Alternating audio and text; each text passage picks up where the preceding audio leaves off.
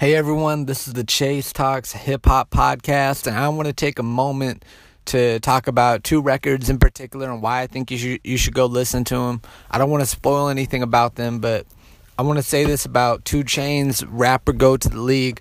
If you're looking for music that you need to work out to, you need something that's going to get you amped up to do whatever, like lift weights. I think this is the album to go to because 2 Chainz is not like a lyrical mastermind, but you get what you need from him. You get that the fucking banging instrumentation, you get the the fucking horns, you get the hi hats, you get what you need from him. All right, you get that energy, you get that vibe, you get the flow, and that's one thing you really have to respect and admire about 2 Chainz. And then you know, with the, with the record, the record with Marsha Ambrosius is my favorite but the main reason I like to do these so called album breakdowns is really not really to spout an opinion, but to tell you to go listen to it yourself. I mean, I'm telling you the vibe I get from it.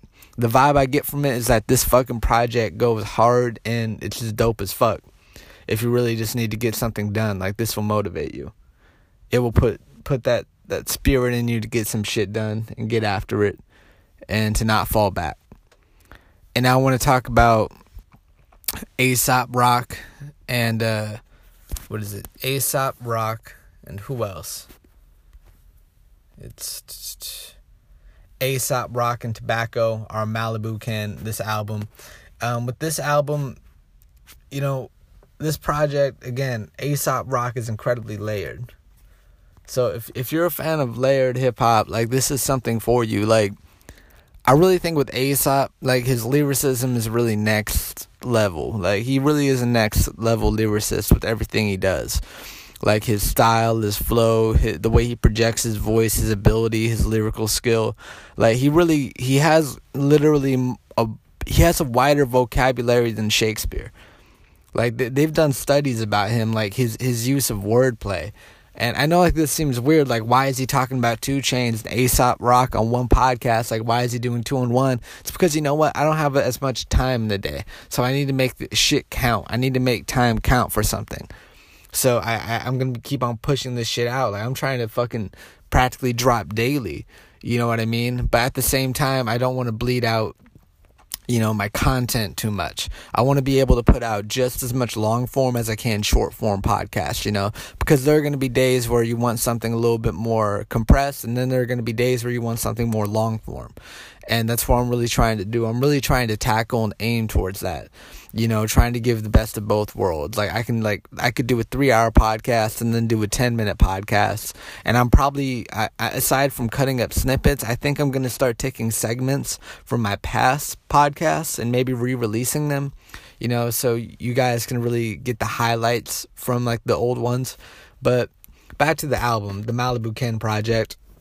The Malibu Ken project is dope because the the the instrumentation really does feed with Aesop Rock because like the, it's it's really electronic, it's bouncy, it's strange, and it's it's just different. I mean, it, it's a really different project, and you really need to take your time, sit down and listen. Maybe even grab a thesaurus if you're really going to listen to Aesop Rock, because on this project he does get it in. He does drop some knowledge on this shit. It's an awesome project. And I just want to say, you know, shout out to Aesop Rock. You know, I know he's based out of Portland right now. He's a really, really fucking great lyricist. And like you you need to listen to his past projects. Because like this album is is fucking littered with slaps. Same thing with the 2 Chainz project, like Corn Maze, Tuesday, Save Our Ship, Sword Box. I'm reading the track list. Dog Years, Acid King, Suicide, Big Gulp, One Plus One equals Thirteen, Churro, Purple Moss, like everything, you know, like shout out to Rhymesayers. Like this is a this is a great project. Like the, even like the fucking even like the cover is pretty insane. You know, like, like this shit it's a next level project.